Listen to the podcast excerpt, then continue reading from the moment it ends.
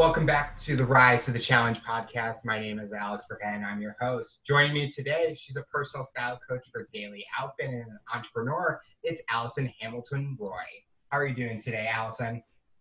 Well, uh, you know, all things considered, I would say I'm doing pretty great.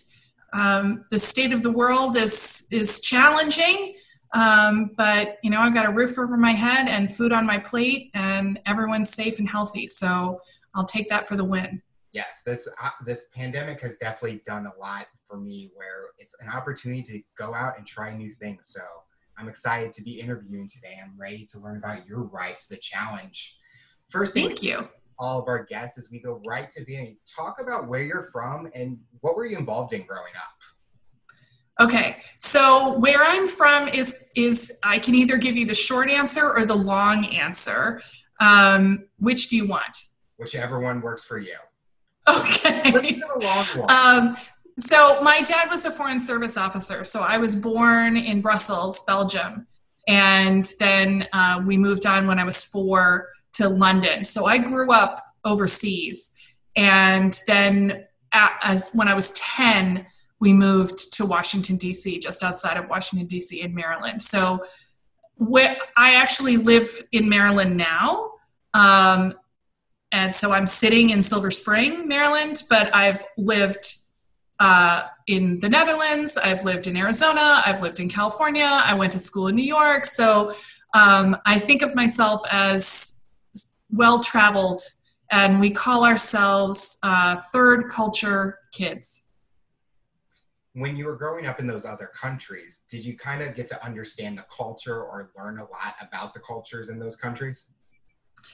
Yes and no. You know, when you're an expat, um, and so in other words, you're just living in a place temporarily, there's a whole ecosystem that's set up around those types of people. So I was in an American school um, when I was in London, but I was in a Flemish preschool when I was little. So I did speak Flemish as a little girl, and it helped me uh, learn other languages as I was growing old older, but I would say that primarily I it, my experience was as an observer and being other in a culture that was not mine.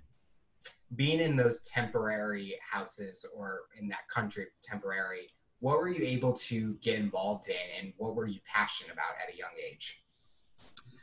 Um, oh, I love that question. I haven't thought about this in a really long time. Well, uh, I have to say, number one, when I was growing up, has to have been my Barbies. Honestly, I did a lot of playing with Barbies and also made my own paper dolls. Um, and I was also really into horse riding while I uh, was in England. It was beautiful to ride there and um, really enjoyed that. And took that up again when we lived in the Netherlands. So that was a, a nice dovetail back. Were you hoping to have a horse of your own in the future, or was it just no way? No, no, way too much work. Did you have any motivations or inspirations um, growing up? Uh, I think it was really all about being creative and, you know, exploring um, my my own sense of uh, right and wrong. I was I've always been very outspoken and confident as a child, um, and so I would say in terms of passion, it was really pursuing that creativity. Has that creativity shown throughout your experiences, um, learning more and more about all the different types of stuff that you do? Absolutely. It's what led me to get into being a personal style coach. Um, and for a while, I wanted to be a screenwriter as well. So I wrote two scripts before I realized that I actually don't like writing scripts. um, so, you know, it's always been about um, visual storytelling for me. And that's that's what comes through when I realized I wanted to start my uh, styling business that's what it's always been about. It's about making sure that um, people understand who you are and you're authentic and true to yourself from the jump. when did you finally get back to the United States and were staying in the United States? At what age were you? Would you say? I was ten, um, and then we we went back uh, to after I got married and had my kids. Then we moved back. Both my husband and I are third culture kids. His dad was Air Force, so we gave that experience back to our children. When you were growing up, um, a lot of people have that dream job that they wanted. What was that dream job for you? You know, I thought I wanted to be an actress. I think, you know, I think so.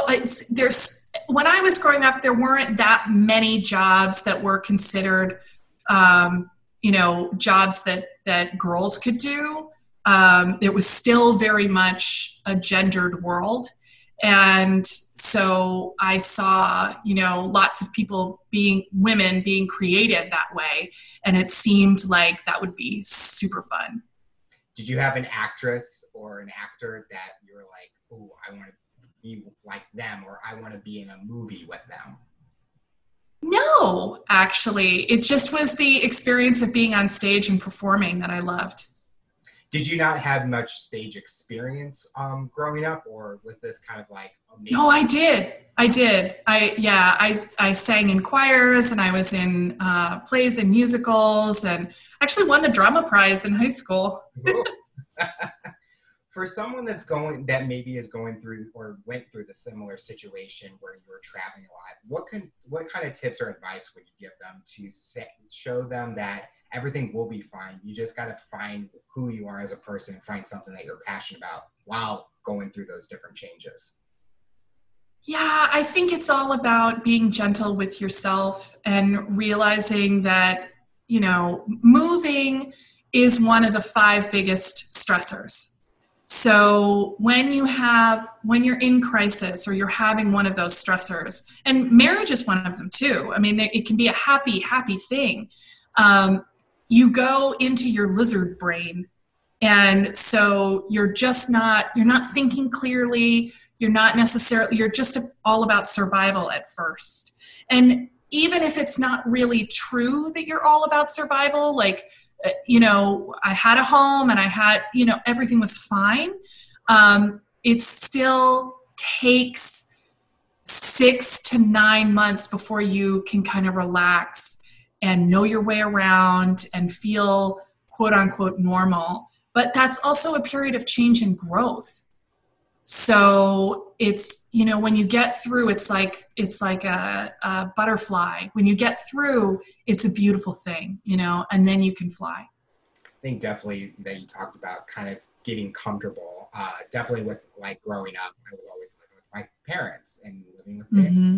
And making that transition to living by myself where I'm in my own house, it's kind of like, oh, wow, everything's different. It's very quiet. Um, I gotta keep myself mo- doing something because usually yeah. home, family are moving around, you got pets going. But it took me, like you said, a few months to kind of think, okay, this is my life now and getting normal. Yes. Still learning about things that are going on in my area. But it's kind of like, wow, like you kind of can do this. I think it's yeah. one of those things that you build your self confidence in a way. Yeah, and it's a it's a muscle that you know some people flex a lot, um, and my family certainly encourage that. And it's for for some people they never leave their hometown. And to me, there's no judgment either way. It's just whatever makes you happy, you know, and where your opportunities lie. But I do think that it it's like that six to nine months before you get out of survival mode and then it takes about two years to truly explore your area and feel like you know it. Yeah. I wish I could say that, but it's I still can't say that with my area. but then you get to explore it and that can be oh, yeah. really fun. I always have that mission where like every weekend I try to go find something new that I haven't. Nice. It's kind of like, wow, there's more than what we think that's in this area or because a lot of cities they have that this is what we're known for but it's kind of like there's more than that so that's of course exploring and and of course right now you have the added bonus of having to have everything be outside and socially distanced so that's an additional challenge um, to fulfill those requirements and stay safe but you know still go do new things yes talk about your education. Where did you go to college? What were you pursuing at that time? Um, well, first, I went to a little school called St. John's College in Annapolis, Maryland, which um, pursues the Great Books program. So you're actually reading Plato, you're actually reading Aristotle, um, and you're learning Greek. And so it's a it's a classical education. I was really excited about the idea of this program. And unfortunately, when I arrived there, I realized that my vision for college didn't match this tiny little school. Mm-hmm. And what I was learning was not exciting enough to me um, to sort of make up for that lack. So that was one of the first big. I I hesitate to call it a mistake because it was a, it was there was no way I could have known until I got there. Mm-hmm. Um, but um, but I did course correct quite quickly. Realized that was not where I was meant to be. I took a year off. Um, I did a theater internship and um, also did an outdoor ed internship, which was really fun. And then I went to Cornell University, which is completely opposite. It's huge and they're big quads and they're seven different schools and um, yeah and it was uh, amazing experience i did a double major there in film and in english literature and absolutely loved it and met some of my favorite people who are still you know some of my besties today you talked about earlier where you went to st john's and how it wasn't the right fit for you and I don't yeah. that, and especially with the show, we don't view that as a mistake. It's kind of like a, a challenge or it's an obstacle, but you're able to tell yourself that I needed to take a break, maybe do a real evaluation. And then you started getting out there and you got those internships and you found that school. So it kind of, we always grow from our past in a way. And how yeah. you that you wanted to be an, uh, an actor, an actress, and how you went through the theater internship and then you did uh, I think it was outdoor ed. Yeah, outdoor ed. I was like, I, I was like, outdoor ed. That would be fun to do. I mean, it was really fun. And what I was trying to figure out was, you know, how to be more strategic with my education. Um, because of course it's very expensive to go to college. And i wanted to make sure that i was you know leveraging those dollars well to set myself up for something that um, you know i might want to do as a career. And when i worked in the theater i realized i absolutely did not want to be an actress. Oh. And yeah. And then i worked in this outdoor ed um, internship because i was thinking about becoming a teacher and it was sort of as close as i could get to the classroom experience plus i got to learn how to kayak and mountain climb and do all these cool things um, so it was a really wonderful year um, of exploration and set me up well to be rigorous in my studies once I got to Cornell. Would you say college was an area where it helped you find what that passion was? Where you kind of, before you went to college, you had an idea of what you wanted to do, but when you actually were starting to learn things, you're kind of like, this might not be the direction I want to go in. Well, now I realize that it's sort of always been about storytelling for me.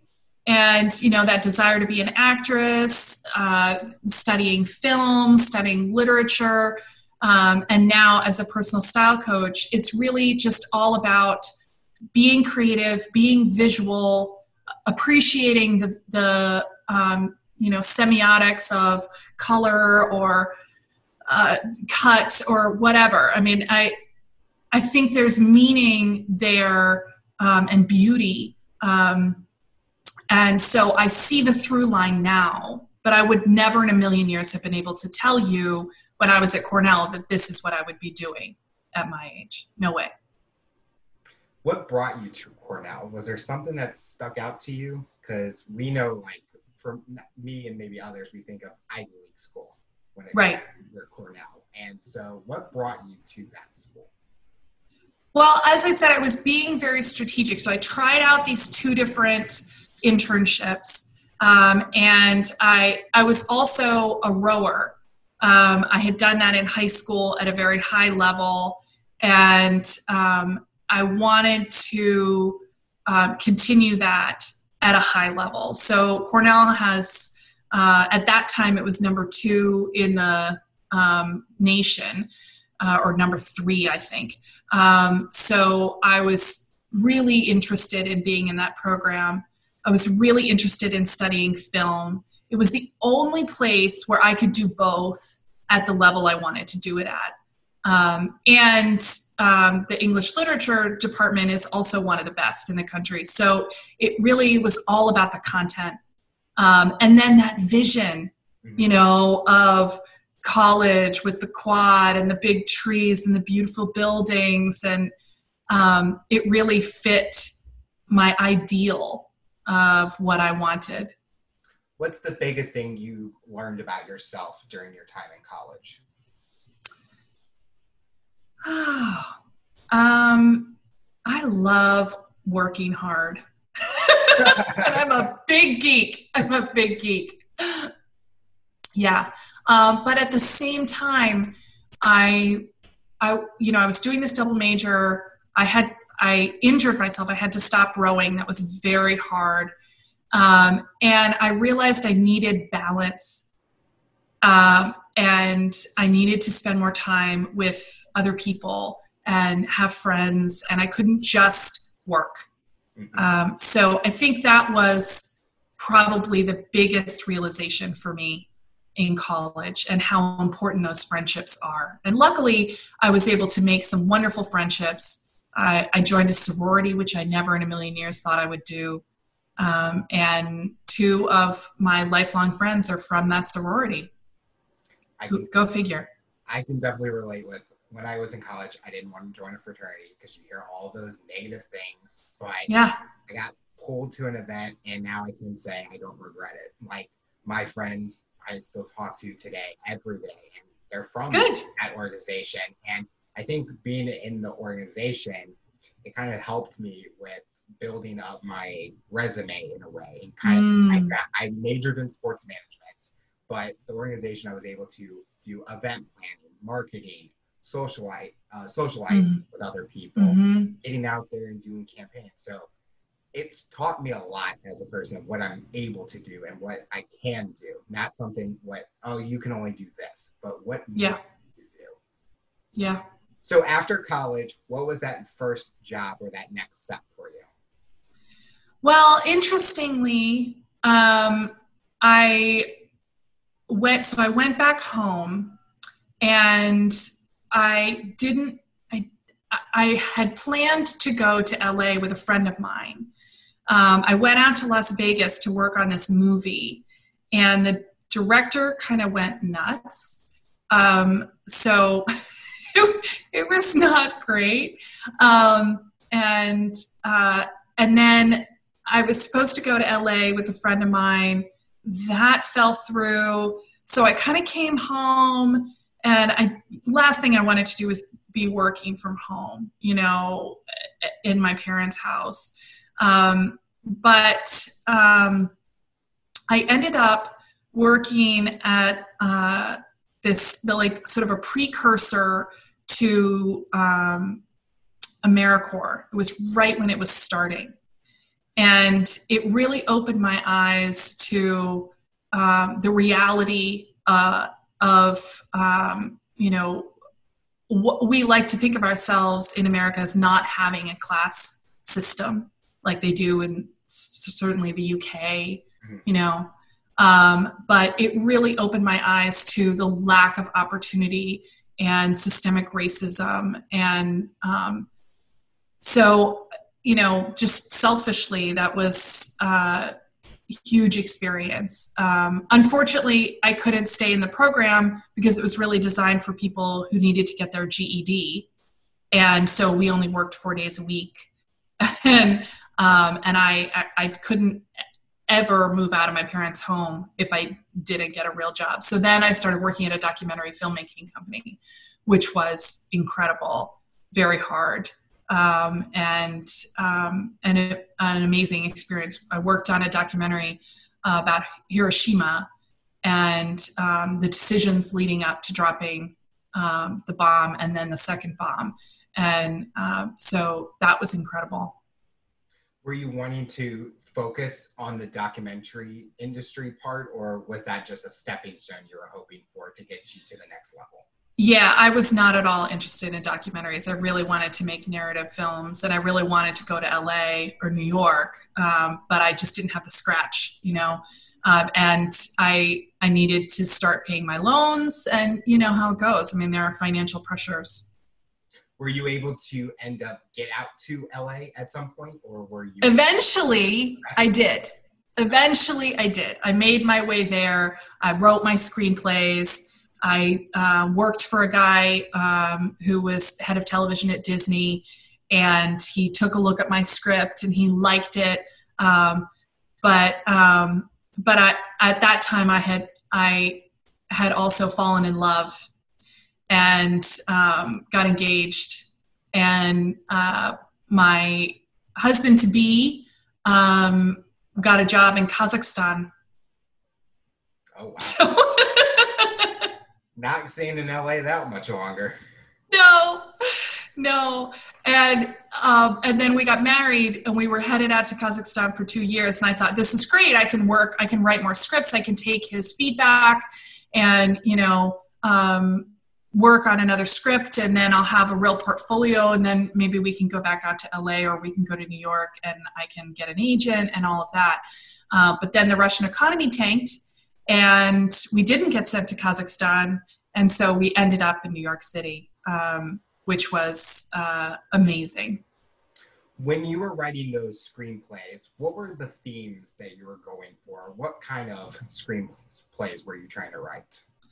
The first script that I wrote uh, was actually a family story about a ghost um, in a home, um, and it was set in the present day and in during the American Revolution and it was all about you know the tension between um, the loyalists and the revolutionaries and the breakdown of society. The second uh, movie that I wrote was about a woman who goes to another country, um, who's a doctor, and she goes with her husband um, and can't practice. Um, so it was sort of a fish out of water story.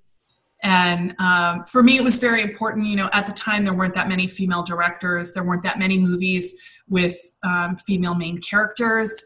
And so that was really my focus is writing stories uh, with great female characters in them and plot driven by the female main character. What was the toughest part about writing a screenplay? Like, is it like having the time to do it, coming up with ideas, or talk about what what was your challenges that you faced?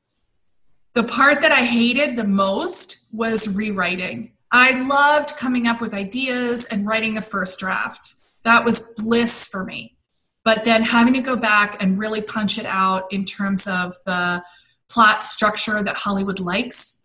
Um, and there's a very specific structure to way the way screenplays are in like you know the denouement happens on page whatever i can't even remember now. Um, but um, i hated that part. I loved writing dialogue. I loved writing the description you know i loved creating the world.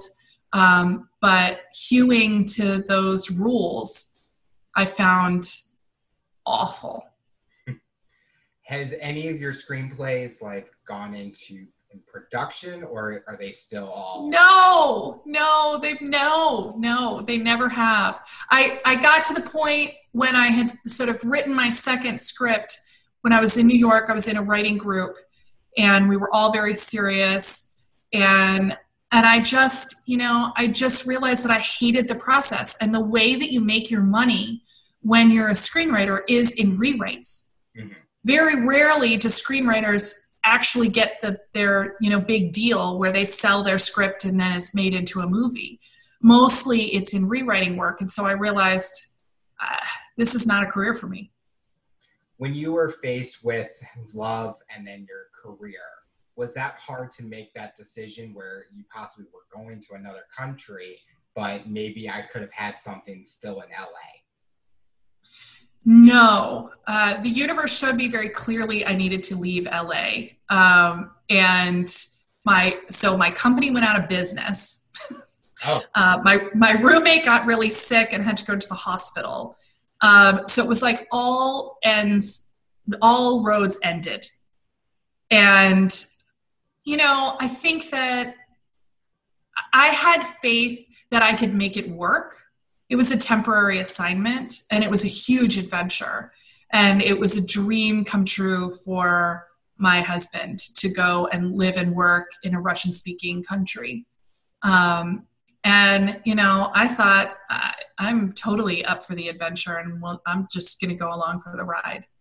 Kind of goes back to when you did the, your outdoor education internship. You're kind of like you're wanting that um, journey or those experiences to yes. row or kayak rock climb. So it's kind of like this is that opportunity where i'm going to go on those adventures and i'm going to make each day worth it because who, who knows if i would ever get this opportunity to go to another country and live there possibly. Yeah i've never made it to kazakhstan. Is it on your bucket list i guess? No Well, not right now. We can't go anywhere. So. No, we can't. We're not allowed to go anywhere. so after the changes, what was the hardest thing about going from LA to New York? So, New York is a very expensive city. And I really had to be practical there and just get a job. Mm-hmm. Um, I, I actually got a great job um, with great benefits, which was very important at the time. Um, and I kind of was able to do my writing while I was doing this job. And it, we didn't have the term side gig um, at that point, um, but that's what I was doing. And it was really wonderful. Um, and then, just about the time when I figured out that I hated rewriting, uh, I got a new boss and she figured out that I was actually really highly educated and very capable and able to do much more than what I was doing in my job. so she promoted me. And so it all kind of worked out. And then I ended up having this corporate career um, where I was very, very, you know, good at the functions of my job, but I wasn't that interested in the content of my job. So it went completely flipped right? So before I had been totally focused on the content and not so much about the practicality. And then I became very practical and didn't have the content. What were you doing at that job? The, the corporate job that you had? Yeah, it was in an, a medical advertising company. So nothing to do with my training, nothing to do with my interests. We did medical education and medical advertising, and um, yeah i i was it was a weird thing to be a smart person but not smart in a certain way. You know so i was very capable of doing all the functions of my job but when it came to the content i would read these articles and i would not understand them mm-hmm. really. And that was humbling. Where is there a time where you were trying to learn about those things that you didn't know about or were they not willing to give you that opportunity? Oh, it was so over my head. I mean, it really, they, these were articles written for people who went to medical school with lots of jargon and, you know, they were science, going in scientific journals. And um, I suppose if I had had any interest, I probably could have figured it out. But it made it very clear to me that I was not going to medical school. Yeah, that's kind of complete two different worlds with what yeah. you're learning and then what you were doing. So, although I'm very good at first aid, so just saying.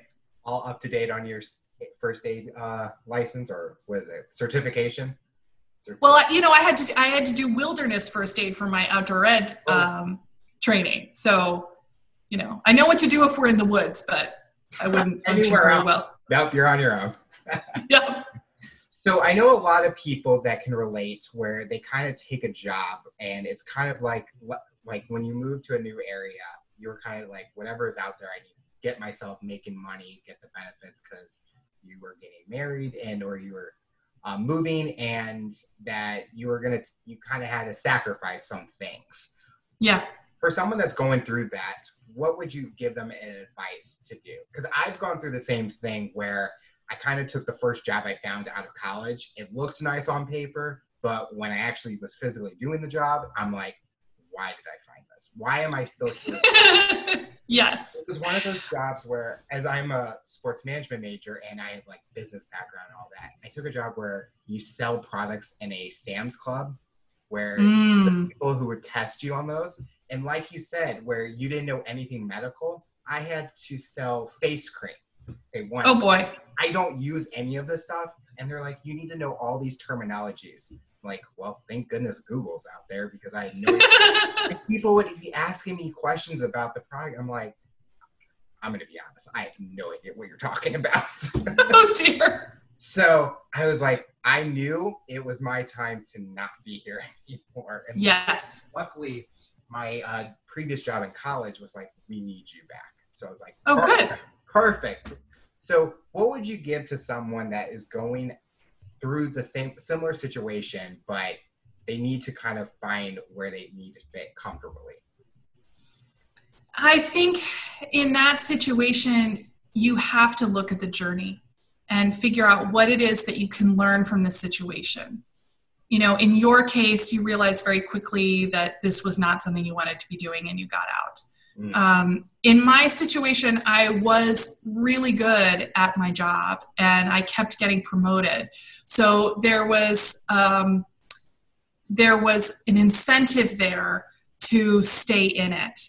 I was learning so much. I learned project management. I learned, you know, client services. Um, I I learned how to budget. You know, I, I, did half a million dollar budgets and reconciled them, and you know, ran a team and managed people and built a wonderful team. So there was always a a fun challenge in the work and we were able to execute at a really high level and i really enjoyed that um, and it really wasn't until i got pregnant and had my first child um, and my husband got an opportunity to travel a lot and i was also traveling and the math just didn't work out that you know i finally said okay this isn't working.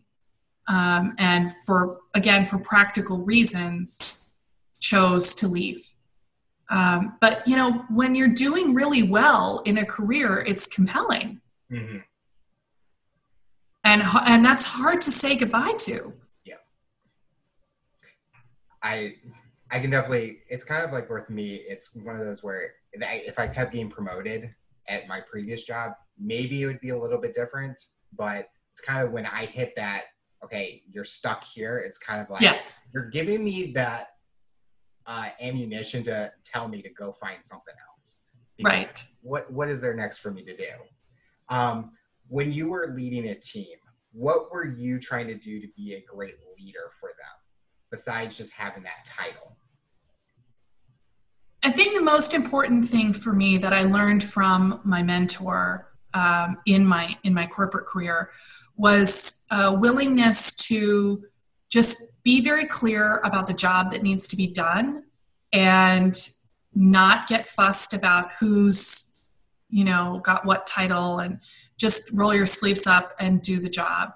Um, at the same time because i had been a rower and i also played field hockey and i played soccer um, from my sports background i really understood the need for you know building a strong team and having those specialists who are you know i had one woman who i'm still friends with today who is amazing at going through a contract where i would look at the contract and it would just swim in front of my eyes she would you know pick out every detail and um, you know when she so i i had her negotiate with the hotels that was her job you know and making sure that everything was all the I's were dotted and the T's were crossed. I could see the forest, she had the trees, you know, and there were other situations where um, there were people who were better at things than I was. And I thought, you know, I think it's very important um, if you're able to recognize those gifts that people have, to acknowledge them a lot and let them do the thing. Mm-hmm. You know, so that when when you're clear on what your goal is and what you're trying to achieve, and everything that we did was project based. So there was time sensitive, there was an event, or there was a publication, or whatever. Um, there was always a deadline. You know, I knew I could get us to that deadline, but I needed everyone to do their jobs well too. And I continually fed them that positive reinforcement of, you know, you're doing a great job. My door is open. We're going to get it done, you know, rah, rah, rah. So your focus was more working as a team in a way, not saying I them do it. I'm then if things need to get fixed, I'm just going to take it over and control it myself. You were more let's work as a team in a way. Let's do it together and I like how you said using that positive affirmation because for us as people that are working for someone, we want to be told like you're doing a great job. And then because once that negative thought comes in our minds, that's where it just starts going downhill and it could deteriorate from the work that's being produced. Yeah.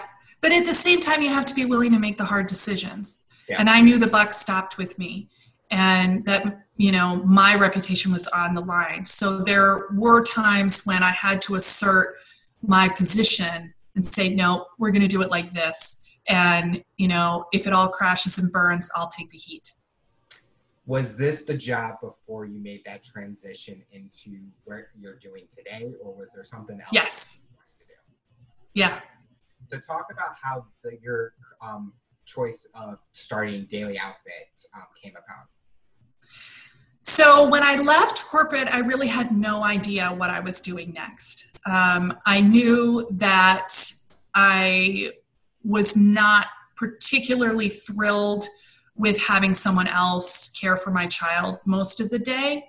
Mm-hmm. Um, and um, and then when my husband got this new opportunity, he was on the road more. Um, I I knew that someone needed to be raising that kid.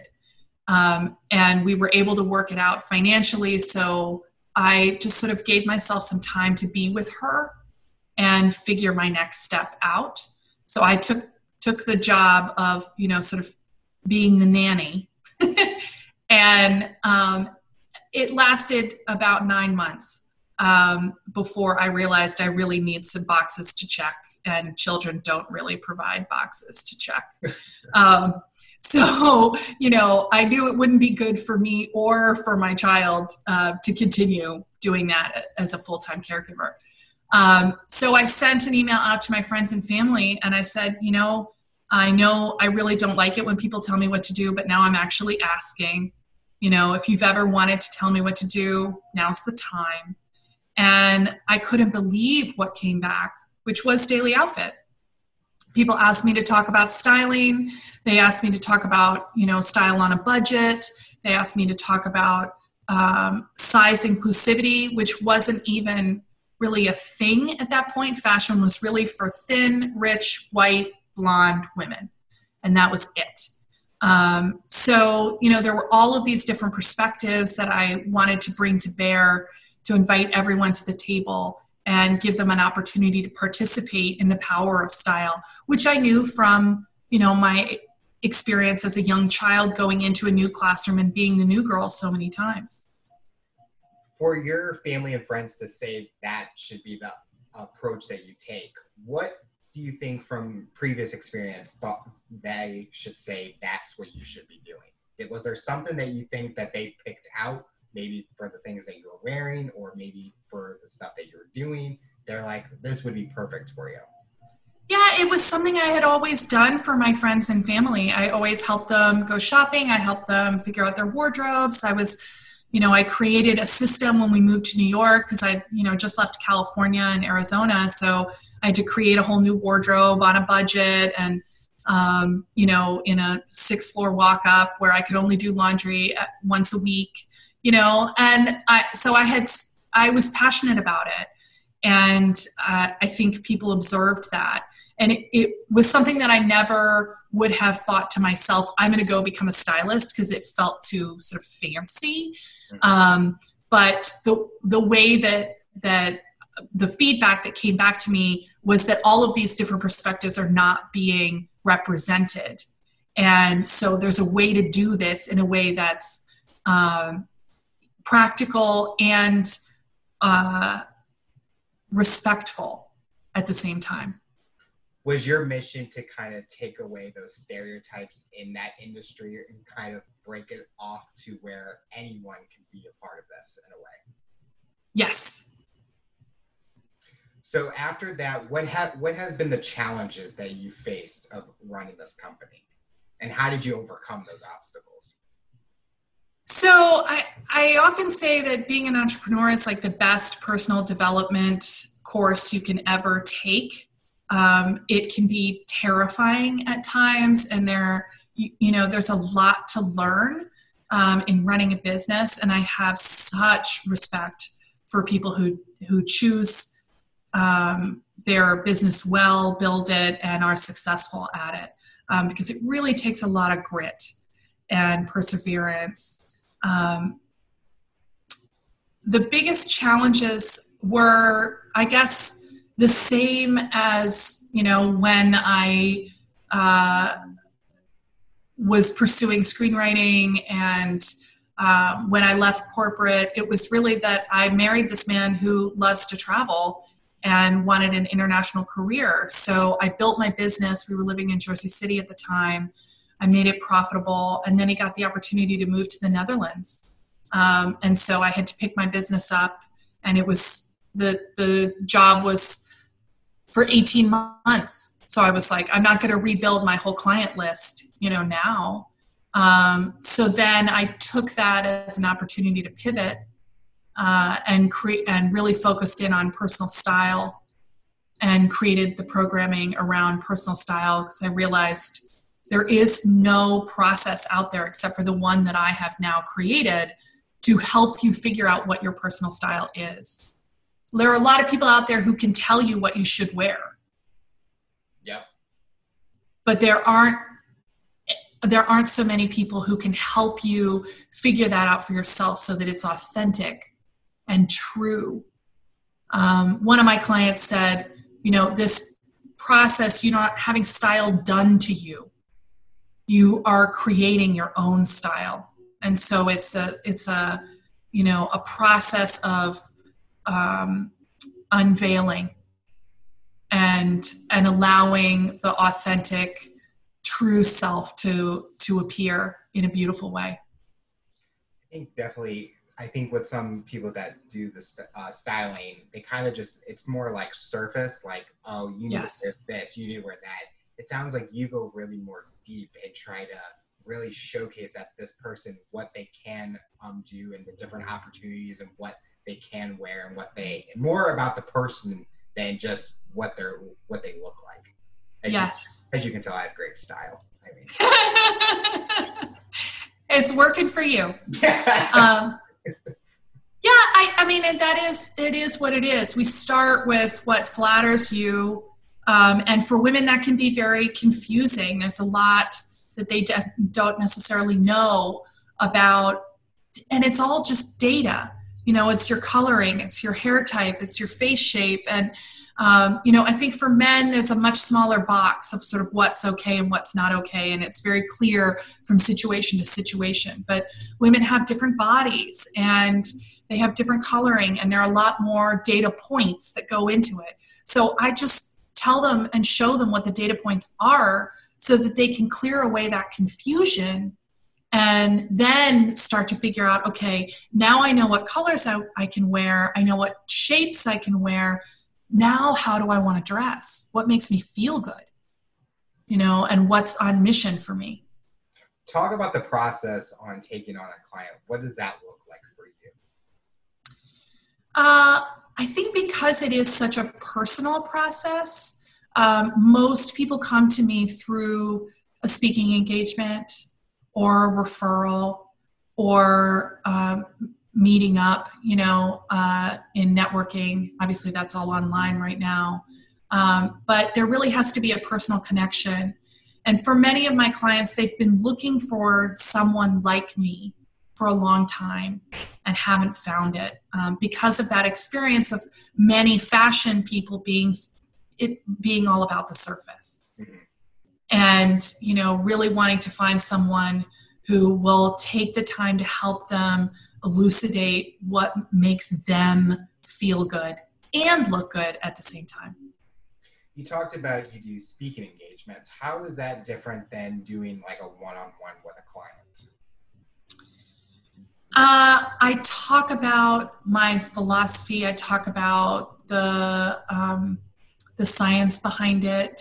I explain my uh, formula for personal style. So it gives people uh, an, a view into this different approach that I have, um, and and it allows them to hear about it in a way that is free you know, um, where they don't necessarily have to have made the choice or realize that they this is something that they wanted, and then they they come to you know a webinar or um, a networking event where I'm speaking, and they're like, oh, wow, that sounds really fun, you know, and it becomes a personal development journey um, that has a really concrete and beautiful result do you have some people where they're kind of hesitant on the process? Or they're kind of like i don't know what i'm getting myself into but then as you're able to tell them about your philosophies and stuff they kind of like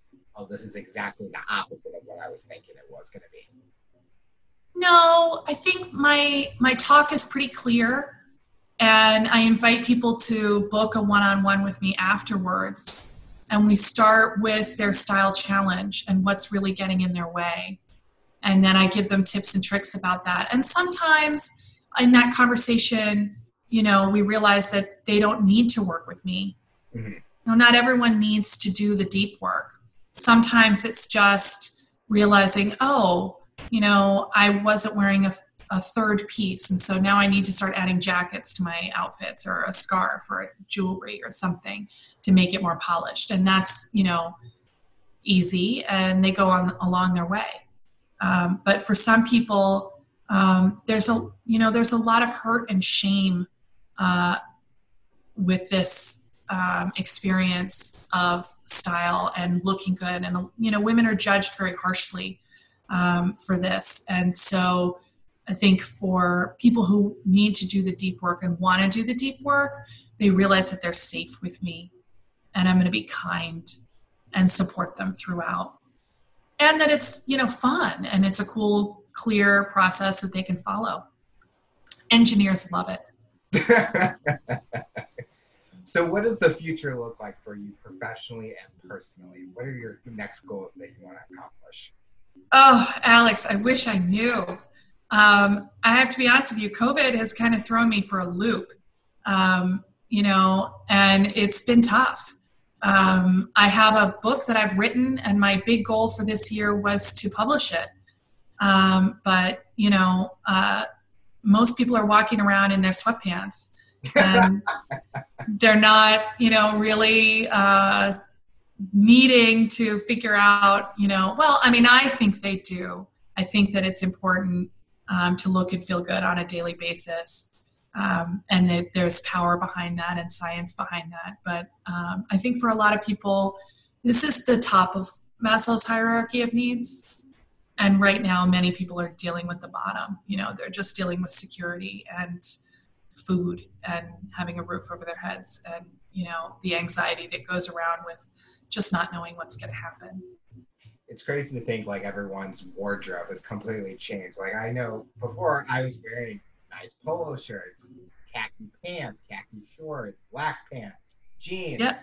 Now work attire is an athletic shirt, shorts, and sandals right now. So, exactly. Like just imagine it transforming into that. But you kind of um, brought, brought up a great point where maybe some people don't know what their next goals are, and they're just maybe yeah. trying to find what is next for them. And I think that's a great thing about this show is we all have those different stories and we don't know what is next, especially during these times. But we know that we're going to head into a direction that we'll want to go to eventually.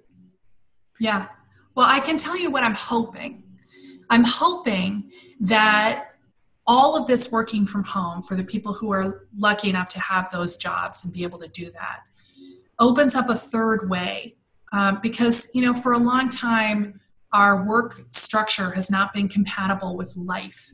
Mm-hmm. um, you know it's in in the united states people work really hard. There's a lot of face time. Um, there's a lot of hours. It's not compatible with you know caring for children or elderly parents or you know anyone in, who who needs care. I have a disabled brother.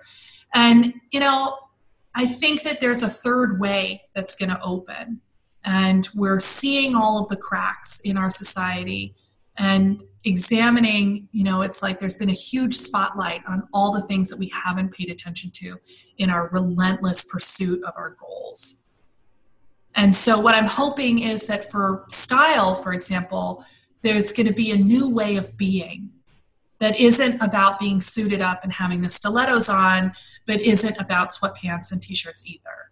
Mm-hmm. People are going to get sick of that.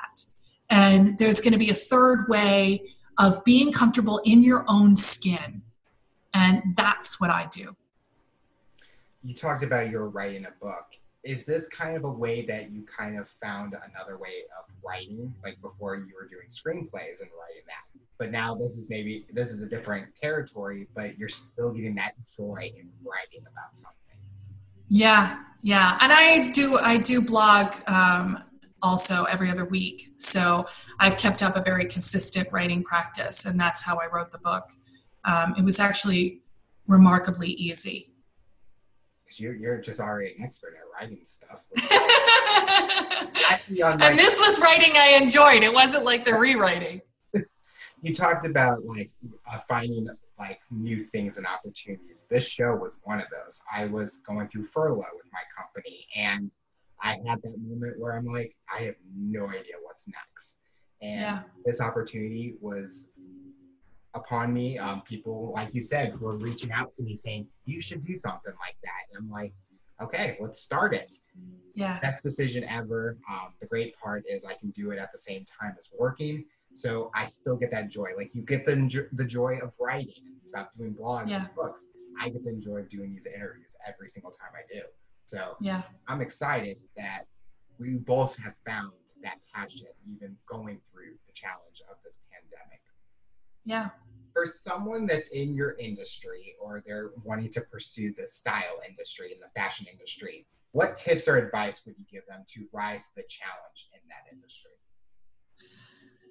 Ah, oh, that's an excellent question. And I think it is very, very hard right now. Um, you know, I built my own business and created my own process and um, lead my clients through a very specific journey. I'm not styling celebrities. I'm not, you know, um, working in a store. I think those are all great ways to do it.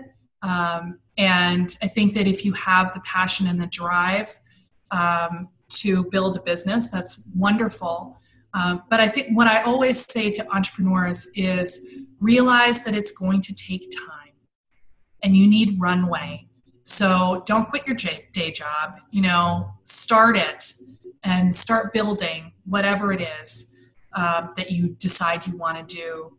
Um, and once you have, you know, a good amount of money in the bank, then you can take off.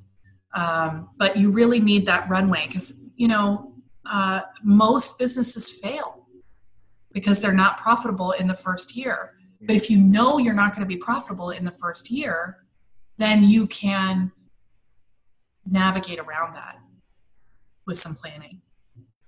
Based on your experience and your journey, uh, for someone that's listening to this interview, what tips or advice would you give them to rise to their challenge, to overcome obstacles and accomplish their goals?